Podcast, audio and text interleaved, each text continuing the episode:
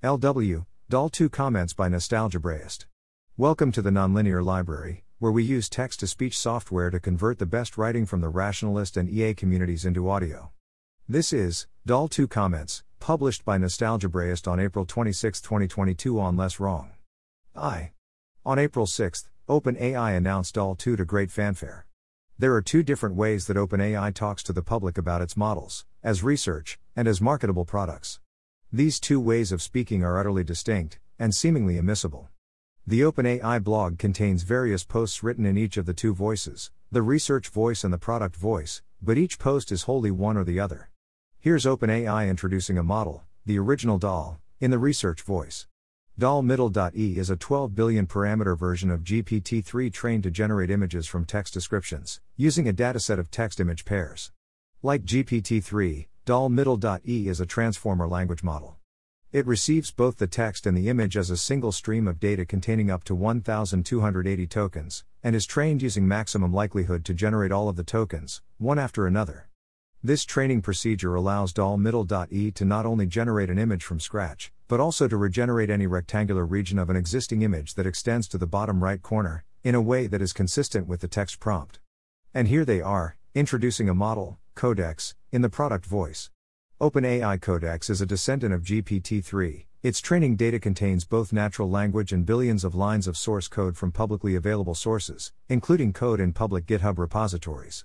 GPT 3's main skill is generating natural language in response to a natural language prompt, meaning the only way it affects the world is through the mind of the reader. OpenAI Codex has much of the natural language understanding of GPT 3, but it produces working code, meaning you can issue commands in English to any piece of software with an API. OpenAI Codex empowers computers to better understand people's intent, which can empower everyone to do more with computers. Interestingly, when OpenAI is planning to announce a model as a product, they tend not to publicize the research leading up to it. They don't write research posts as they go along, and then write a product post once they're done. They do publish the research, in PDFs on the arXiv.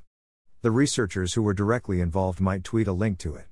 And of course, these papers are immediately noticed by ML geeks with RSS feeds, and then by their entire social networks. It's not like OpenAI is trying to hide these publications. It's just not making a big deal out of them. Remember when the GPT 3 paper came out? It didn't get a splashy announcement. It didn't get noted in the blog at all. It was just dumped unceremoniously onto the arXiv. And then, a few weeks later, they don the product voice and announced the OpenAI API, GPT 3 as a service. Their post on the API was full of enthusiasm, but contained almost no technical details.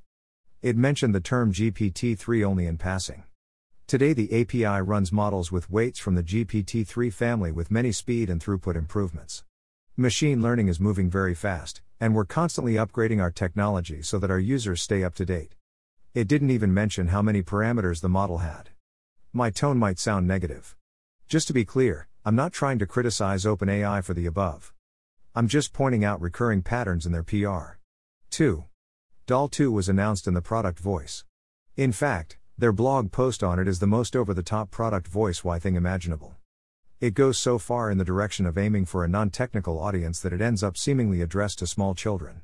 As in a picture book, it offers simple sentences in gigantic letters, one or two per page, each one nestled between huge comforting expanses of blank space.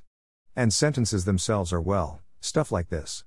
Doll Middle.e2 can create original, realistic images and art from a text description. It can combine concepts, attributes, and styles. Doll Middle.e2 has learned the relationship between images and the text used to describe them. Our hope is that Doll Middle.e2 will empower people to express themselves creatively. It's honestly one of the weirdest, most off putting, least appealing web pages I've seen in a long time. But then, I'm clearly not in its target demographic. I have no idea who the post is intended for, but whoever they are, I guess maybe this is the kind of thing they like? IDK. Anyway, weird blog post aside, what is this thing? The examples we've seen from it are pretty impressive. OpenAI clearly believes it's good enough to be a viable product, the pictorial equivalent of GPT 3. So it must be doing something new and different, right, behind the scenes, in the research? Otherwise, how could it be better than anything else out there? There's also an associated research paper on the arXiv. I asked myself, how is Doll 2 so good? and then read the research paper, naively imagining it would contain a clear answer. But the paper left me confused. It did introduce a new idea, but it was kind of a weird idea, and I didn't quite believe that it, of all things, could be the answer. It turns out that DAL 2 is a combination of three things.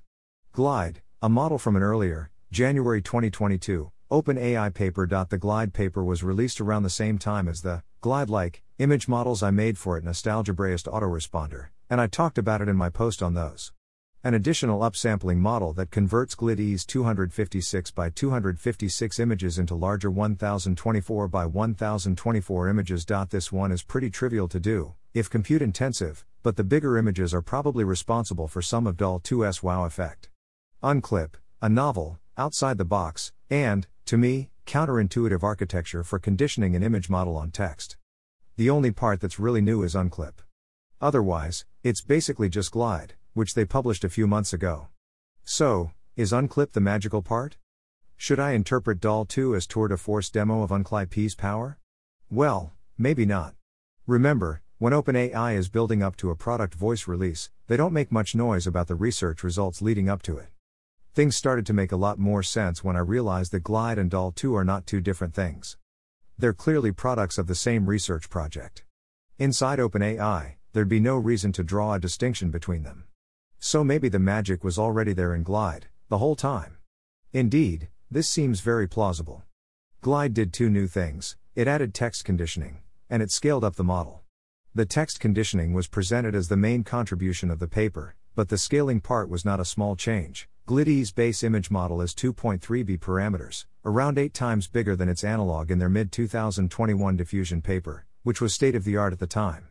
Side note the base model in the cascaded diffusion paper was pretty big too, though, around half the size of Glide, if I'm doing the math right. I'd guess that much of the reason DAL 2 is so visually impressive is just that it's bigger. This wasn't initially obvious, because it's only as big as Glide, and size wasn't supposed to be the point of Glide. But the scale up did happen, in any case. Side note OA made the unusual choice to release a dramatically weakened version of Glide, rather than releasing the full model, or releasing nothing. After training a big model, they released a structurally similar but tiny one, smaller than my own bot's base model by half.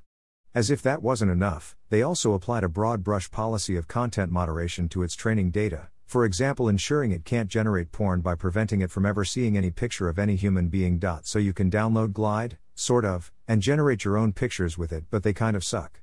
It's almost like they went out of their way to make Glide feel boring, since we weren't supposed to be excited until the big planned release day. But what fraction of the magic is due to scale, then, and what fraction is due to unclip? Well, what exactly is unclip? 3. Unclip is a new way of communicating a textual description to an image generating model. I went into more detail on this in that post about the bot, but in short, there are multiple ways to do this. In some of them, like my bots, the model can actually see the text as a sequence of individual words tokens. In other ones, you try to compress all the relevant meaning in the text down into a single fixed length vector, and that's what the model sees. Glide actually did both of these at once. It had a part that processed the text, and it produced two representations of it a single fixed length vector summary, and another token by token sequence of vectors. These two things were fed into different parts of the image model. All of that was learned from scratch during the process of training Glide. So, at the end of its training, Glide contained a model that was pretty good at reading text and distilling the relevant meaning into a single fixed length vector, among other things. But as it happens, there was already an existing OpenAI model that was extremely good at reading text and distilling the relevant meaning into a single fixed length vector. Namely, Clip. Clip doesn't generate any pictures or text on its own. Only vectors. It has two parts one of them reads text and spits out a vector, and the other one looks at an image and spits out another vector. During training, Clip was encouraged to make these vectors close to one another, in cosine similarity, if the text matched the image, and far from one another if they didn't match. Clip is very good at this task. And to be good at it, it has to be able to pack a lot of detailed meaning into its vectors. This isn't easy. CLIP's task is to invent a notation system that can express the essence of 1. any possible picture, and 2. any possible description of a picture, in only a brief list of maybe 512 or 1024 floating point numbers. Somehow it does pretty well. A thousand numbers are enough to say a whole lot about a picture, apparently. if CLIP's vectors are so great, can't we just use them to let our image models understand text? Yes, of course we can. The most famous way is clip guidance, which actually still doesn't let the image model itself glimpse anything about the text. Instead, it tells the text vector side of clip to distill the text into a vector, and then repeatedly shows the gestating image to the image vector side of clip, while it's still being generated. The image vector side of clip makes a vector from what it sees, checks it against the text vector, and says, hmm, these would match more if the picture were a little more like this. And you let these signals steer the generation process around. If you want to let the image model actually know about the text, and learn to use it directly, rather than relying on CLIP's backseat driving well, Clip gives you an easy way to do that, too. You just take the text vector side of Clip, ignoring the other half, use it to turn text into vectors, and feed the vectors into your image generator somewhere. Then train the model with this setup in place. This is clip conditioning. It's the same thing as the fixed vector part of GLID-E's conditioning mechanism, except instead of training a model from scratch to make the vectors, we just use the already trained clip. And like, that's the natural way to use clip to do this, right? CLIP's text vector part can distill everything relevant about a caption into a vector, or it sure feels that way, anyway. If your image model can see these vectors, what more could it need? But if you're OpenAI, at this point, you don't stop there. You ask a weird question. What if we trained a model to turn CLIP's text vectors into CLIP's image vectors? And then, instead of feeding in the text vectors directly, we added an intermediate step where we turn them into image vectors, and feed those in, instead? That is, suppose you have some caption like vibrant portrait painting of Salvador Dali with a robotic half face. Okay, feed that caption through CLIP's text vector part. Now you have a clip text vector. Your new model reads this vector, and tries to generate a clip image vector, the sort of vector that CLIP's image vector would create, if you showed it an actual vibrant portrait painting of Salvador Dali with a robotic half face. And then this vector is what your image generator gets to see. At first, this struck me as almost nonsensical. Clip text vectors and clip image vectors aren't two different species. They're vectors in the same space, you can take cosine similarities between them. And anyway, the entire thing Clip is trained to do is make its text vectors as close as possible to its image vectors. So, given a text vector, surely the corresponding image vector is just the same vector, right? That's the best possible match. But if a perfect score is that easy to get, then exactly what task is this new neural net supposed to be doing? It made more sense after I thought about it some more, though I still don't really get why it works. CLIP's task isn't just to make the text and image vectors as close as possible. Getting a perfect score on that part is easy, too, just spit out the same vector for all texts and all images. However, Clip also has to make the vectors dissimilar when there isn't a match. This forces it to actually use the vectors as a medium of communication, expressing features that can distinct images and texts from one another. Also, the amount of vector similarity has to capture its probabilistic credences about different conceivable matches. For these reasons, CLIP generally won't try for a perfect match between the two vectors. Among other things, that behavior would make it unable to express different levels of confidence.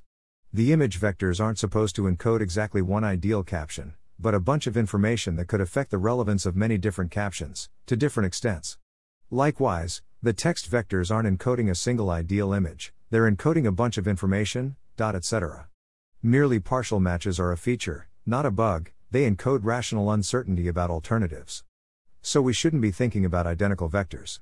We should be thinking, roughly, about sets of vectors that are roughly some specific level of closeness to another vector, whatever suits the model's purposes. These look like spherical caps or segments. These are the regions in which clip vectors can vary, without impacting the model's decisions at all. It's indifference curves, if you will. To clip, all the vectors in such a region look identical. They all match their counterparts to an equal extent, and that's all clip cares about. In high dimensions, there's a lot of room everywhere, so these regions are big. Given a caption, there are many different image vectors clip would consider equally consistent with it. This means that something is missing from clip. There's information it doesn't know. The information is implicit in CLIP's training data, but never made it from there into CLIP's weights. Because not all images, or captions, are equally plausible, just considered on their own. Clip knows nothing about plausibility. It doesn't know whether an image looks real or not, just on its own. CLIP's regions of indifference contain many image vectors corresponding to real looking images, but they could well contain many other image vectors whose images look like garbage, or like nothing. It would have no idea anything was wrong with these, and would happily go along matching them, nonsensically, with captions. Why should it care? In training, it only saw real images. So the meaning of a clip text vector is not, any image that matches me deserves my caption. The meaning is, an image that matches me deserves my caption, provided it is a real image you'd find somewhere online. But when you're trying to generate images, you don't get to make that assumption. I mean, you sort of do, though? That's what your image generator is being trained to do, apart from the conditioning aspect, it's learning to make plausible images. So you'd hope that clip text vector plus general prior for plausible images would be enough. The clip vector encodes a bunch of plausible matching images, and a bunch of other implausible ones, but your image model will naturally go for the plausible ones, right? I'm still confused about this, actually. But anyway, OpenAI decided to deal with this by training a model to take in text vectors and spit out image vectors. Obviously, there's more than one possible right answer, so your model will be able to generate many different possibilities pseudo randomly, like GPT. But it will specifically try to pick only plausible image vectors. Its outputs will not uniformly fill up those spherical caps and sections. They'll cluster up in patches of plausibility, like real images do. OA calls this new model unclip, because it sort of inverts clip, in a sense. They also call it a prior, which confused me until I realized it was expressing a prior probability over images, and that this was its value add.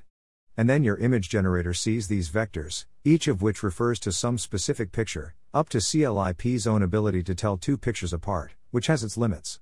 Whereas, the text vectors actually refer to entire and different sets of images, some of which happen to be garbage. 4. What does this get us, practically speaking? Apparently, for some reason, it makes the diversity fidelity trade off disappear. What's the diversity fidelity trade off?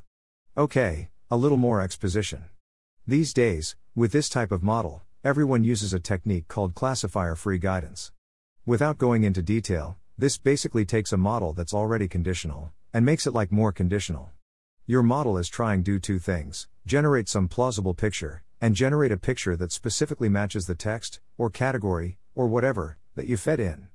Classifier free guidance tells it, you think that's a match, come on, make them match even more. And you can do more or less of it. It's a dial you can turn. Usually, when you turn the dial way up, the model has a better chance of generating the thing you asked for, fidelity, dash, but at the cost of diversity. That is, with guidance turned way up, the images start to look less and less different, eventually converging on slight variants of a single picture. Which probably will be a version of what you requested. But if you want another one instead, you're out of luck. But when you have unclip, you can ask it to pseudo randomly generate many different image vectors from the same text vector. These encode diverse images, and then you're free to turn the guidance up as much as you want. It's just the guidance for that one vector, and the vectors are all different. That solves the problem, doesn't it? Weirdly, that is not what OpenAI does. No, they have unclip generate a single fixed vector, and then turn guidance up, and generate many images from this same vector. And somehow these images are still diverse? Here's a picture from the paper showing this. The glide panels display the classic diversity fidelity trade off, with the POV and background becoming nearly identical at high guidance. But even if you guide hard on a single unclip vector, you still get vases in different looking rooms and stuff. In fairness, it still doesn't make them green, which glide does. This rides on the fact that clip cannot always fully tell two pictures apart, I guess. There are many different images that have the same clip image vector, so a single image vector can be interpreted in a variety of ways. And indeed, the paper uses unclip to visualize this more directly, with fun galleries of images that all look the same to clip. Or close to the same, the generator might not do this perfectly. Exactly what information is written in these clip image vectors? What do they say, if we could read them? Well, there's one vector that expresses whatever all these pictures have in common. If there's a concept there, it's an alien kind of concept. But you can see the family resemblance. If I understand things correctly, the different apple apple ish images above are precisely like the different vases from the earlier figure. They reflect the extent and nature of the diversity available given a single image vector. But, I still don't get why this is any better than conditioning on a single text vector. Like, if an image vector is ambiguous, surely a text vector is even more ambiguous? It could map to many image vectors, each of which could map to many images. So, why do models conditioned on a text vector, like Glide, collapse to a single image under conditioning, while a model conditioned on an image vector can still be diverse? Surely the text vectors aren't encoding the contents of one specific image more precisely than the image vectors do? The reverse should be true. But the different is real, and they measure it quantitatively, too. Versus. Whence DAL 2's magic? TBH, I think most of it is just in the scale. We're not used to seeing AI images this crisply detailed, this pretty, with this few glitches. I'd expect a bigger model to be superior in those ways. The unclip thing, well, I guess it lets them feel comfortable turning the guidance scale way up. And that raises the probability that you get what you asked for. It's not that the model now has a deeper understanding of what you asked for, necessarily. Glide could do the green vase prompt perfectly, it just couldn't do many variations of it. What has changed is that you can now push the model really hard in the direction of using that understanding, while still getting varied results. I think the single vector style of conditioning is going to have some fundamental limits. Along with the unclipped vectors, OpenAI let their model see the other things Glide usually sees, from its own text conditioning mechanism. But they talk about this as if it's sort of vestigial, and unclip is clearly sufficient better. But there are important distinctions that are not written into clip vectors. Is this a green apple, or an Apple device, or both? The clip vector can't tell you, see above. In general, fixed length vectors will struggle to express arbitrary layers of composition. This is an issue for clip, which has trouble keeping track of which attributes go with which objects. Or how big anything is. Here's another batch of identical pictures. In NLP, this kind of thing is what made attention plus RNN models work so much better than pure RNNs, even before the transformer came along and dispensed with the RNN part. If your model's inner representation of a text grows with the length of the text, glide, etc., then when you feed it a longer string of composed clauses, it has correspondingly more room to record and process information about what's happening in them. While a fixed length vector, RNNs, clip, can only fit a fixed quantity of information, no matter how long the input. But having GLID-E's sequential representation doesn't actually solve the problem. The model that produced these picture was looking at a prompt, with both the unclip and glide lenses, and still it produced the pictures we see. But I would be very surprised if it turned out that fixed length vectors were just as good, in this context, as variable length sequences. NLP is just not like that. Clip is very good, but we shouldn't resign ourselves to never besting it. There are things it struggles to represent which used to be hard for all NLP models, but no longer need to be hard. It's odd that the glide mechanism was so ineffective. But OpenAI, and everyone else, should keep trying things like that. Clip is too limiting. How good is DAL E2? As a reversed clip, it has all of CLIP's limitations. Here is the paper's figure 19, random samples from Unclip for prompt a close up of a hand palm with leaves growing from it. They are all very pretty, and hands and leaves are generally involved, but, well. Thanks for listening. To help us out with the Nonlinear Library or to learn more, please visit nonlinear.org.